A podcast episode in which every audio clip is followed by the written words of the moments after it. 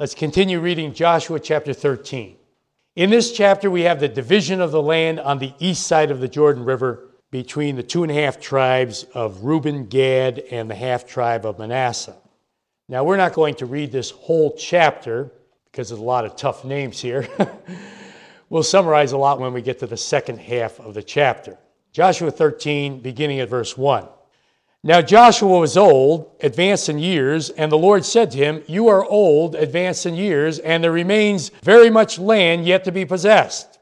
This is the land that yet remains all the territory of the Philistines, and all that of the Geshurites, from Sihor, which is east of Egypt, as far as the border of Ekron northward, which is counted as Canaanite, the five lords of the Philistines, the Gazites, the Ashdodites, the Ashkelonites, the Gittites, and the Ekronites, also the Avites.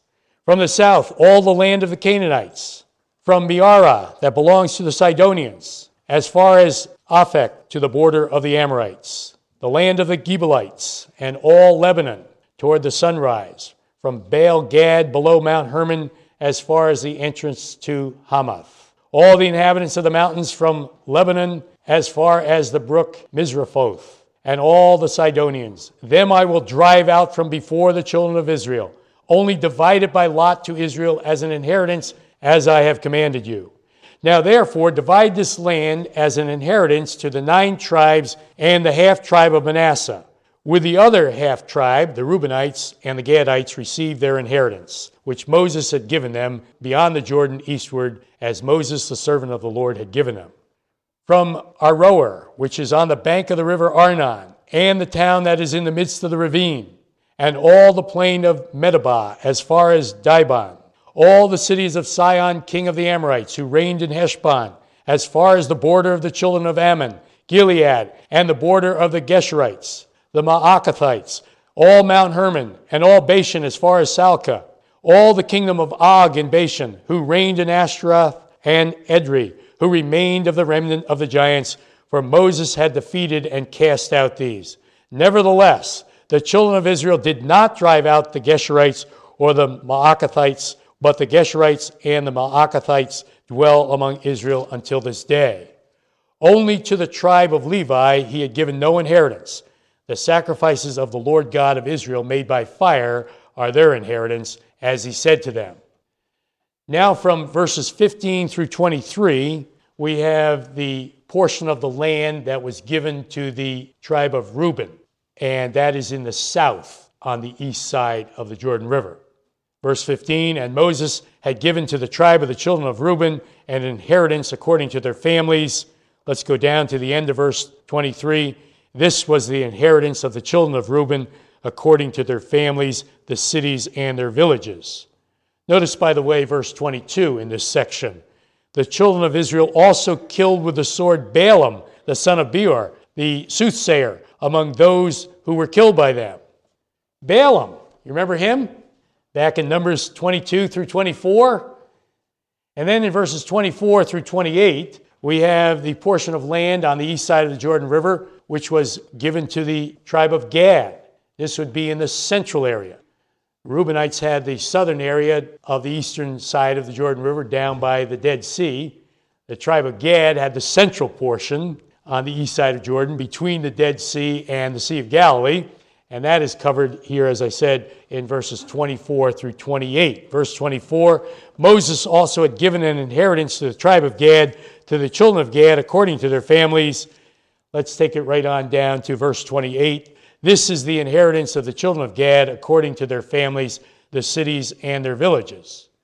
And then in verses 29 through 31, we have the portion of land that was given to the half tribe of Manasseh and this would be up in the north, from the Sea of Galilee north, close to Mount Hermon, on the east side of the Jordan River. Verse 29 Moses also had given an inheritance to the half tribe of Manasseh. It was for half the tribe of the children of Manasseh according to their families. And then in verses 32 through 33, we have a summary of this inheritance of these two and a half tribes on the east side of the Jordan River. Verse 32 these are the areas which Moses had distributed as an inheritance in the plains of Moab on the other side of the Jordan by Jericho eastward. But to the tribe of Levi, Moses had given no inheritance. The Lord God of Israel was their inheritance, as he had said to them. Let's take some background notes. Joshua chapter 13 is the beginning of the second half of the book of Joshua. Remember, the first half of the book concerns the conquering of the land, the second half of the book concerns the division of the land and the settling of the land by the 12 tribes. Now, I love the way the chapter starts out, don't you? Verse 1 Now Joshua was old and advanced in years, and the Lord said to him, You are old and advanced in years. I wonder if Joshua said at that point, Lord, did you have to remind me of that fact? now, how old do you think Joshua was at this point? In his 90s for sure, maybe even 100. The point that's being made, of course, here in verse 1 is that even though Joshua had done a great job and the seven year conquest was over, a lot of territory still needed to be possessed. As the land was divided and settled by the 12 tribes, the rest of the enemies in the land were to be eliminated. Unfortunately, the tribes never completed the job. For example, in verse 2, we read of the Philistines. It's the only mention of the Philistines in the book of Joshua. If only the tribes had finished conquering the Philistines. Think of all the conflict that could have been avoided in Israel's history as a nation if the Philistines had been eliminated right here at the beginning. Now, from verse 8 to the end of the chapter, we have the division of the land on the east side of the Jordan River between the two and a half tribes of Reuben, Gad, and the half tribe of Manasseh. What are they doing over here anyway? Well, remember, the two and a half tribes had asked Moses if they could live on the east side of the Jordan. Read about that back in Numbers chapter 32. Well, the Lord had granted their request, even though he preferred that all of the tribes settle on the west side of the Jordan River.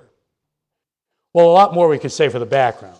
Well, let's move now to our doctrinal teaching points for Joshua 13. Doctrinal point number one Believers must possess their inheritance. Believers must possess their inheritance. Back in Joshua chapter 1, God had said to Joshua in verse 3 Every place that the sole of your foot will tread upon, I have given you. And verse 6 Be strong and of good courage, for to this people you shall divide as an inheritance the land which I swore to their fathers to give them. And now, here in verse 7, of Joshua 13, we read, God says to Joshua, Now therefore divide this land as an inheritance.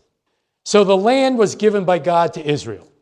It was their inheritance from God Himself. But now Israel must possess that inheritance. Although they were now in the land of their inheritance, they were not really possessing it until they were settled in it and enjoying its blessings. Now, do you see the spiritual lesson? In the same way, we must possess our inheritance. God has given us an inheritance of spiritual blessings. We don't have to wait until we get to heaven for this inheritance. It's ours now. When we become Christians, this inheritance is given to us. But now we must possess our inheritance. We must claim our inheritance and appropriate our spiritual blessings and live in the good of the promises. Let's take some examples. Christians who are afraid to die have not really claimed their eternal security in Christ.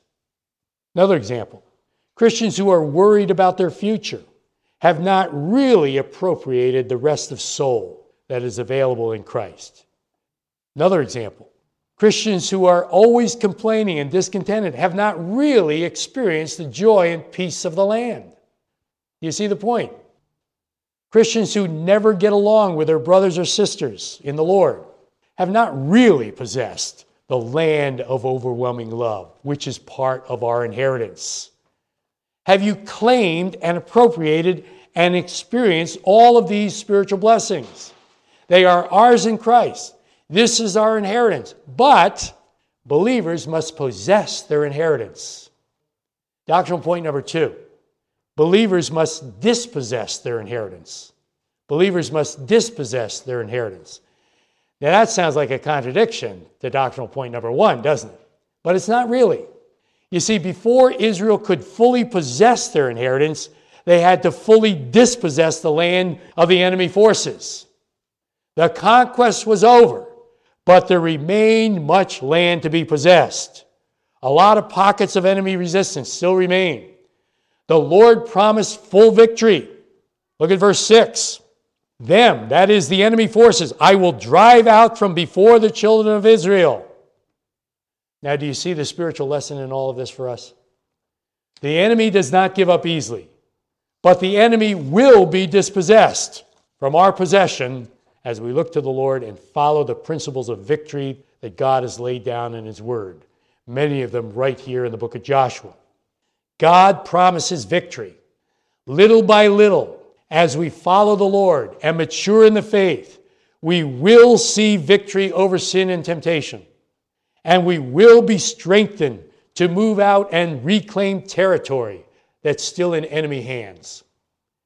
Now, this applies not only to things like our priorities and our worldviews, for example, where Satan loves to have control, but it also applies to our Christian service as well. You know, there's a lot of land that needs to be dispossessed of enemy control. Yes, it involves spiritual warfare, but God promises victory. Before we can possess the land, it must be dispossessed of enemy control.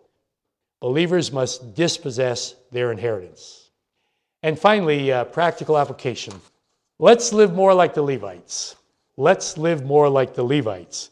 Look at verse 14. Only to the tribe of Levi he had given no inheritance. The sacrifices of the Lord God of Israel made by fire are their inheritance and verse 33. But to the tribe of Levi, Moses had given no inheritance. The Lord God of Israel was their inheritance. Now it sounds like the Levites got the short end of the stick, doesn't it? The tribe of Levi did not get a portion of the land as their inheritance. Now they did receive cities to live in, 48 cities to be exact, as we'll see in Joshua chapter 21, but no large land tract for the Levites. Now, that may sound like a raw deal, but it was really a good deal. Because the Levites had no tribal territory, they were not as concerned with material things like houses and property and owning large flocks and herds as the other tribes. The Levites were more streamlined in their lifestyle. They were occupied with serving the Lord and his people. As a result, they were closer to the Lord. The Lord was their inheritance. The application is obvious, right? We need to be occupied more with serving the Lord and his people and less with material things. You can't take it with you, folks. The Lord is our inheritance. Can we say with David in Psalm 16, verse 5 and 6, O Lord, you are the portion of my inheritance and my cup. You remain my lot. The lines have fallen to me in pleasant places. Yes, I have a good inheritance. That's what David said in Psalm 16, verses 5 and 6. The Apostle Paul said that his goal in life was that I may know him. Philippians 3:10. Can we say that that's our goal? Let's live more like the Levites.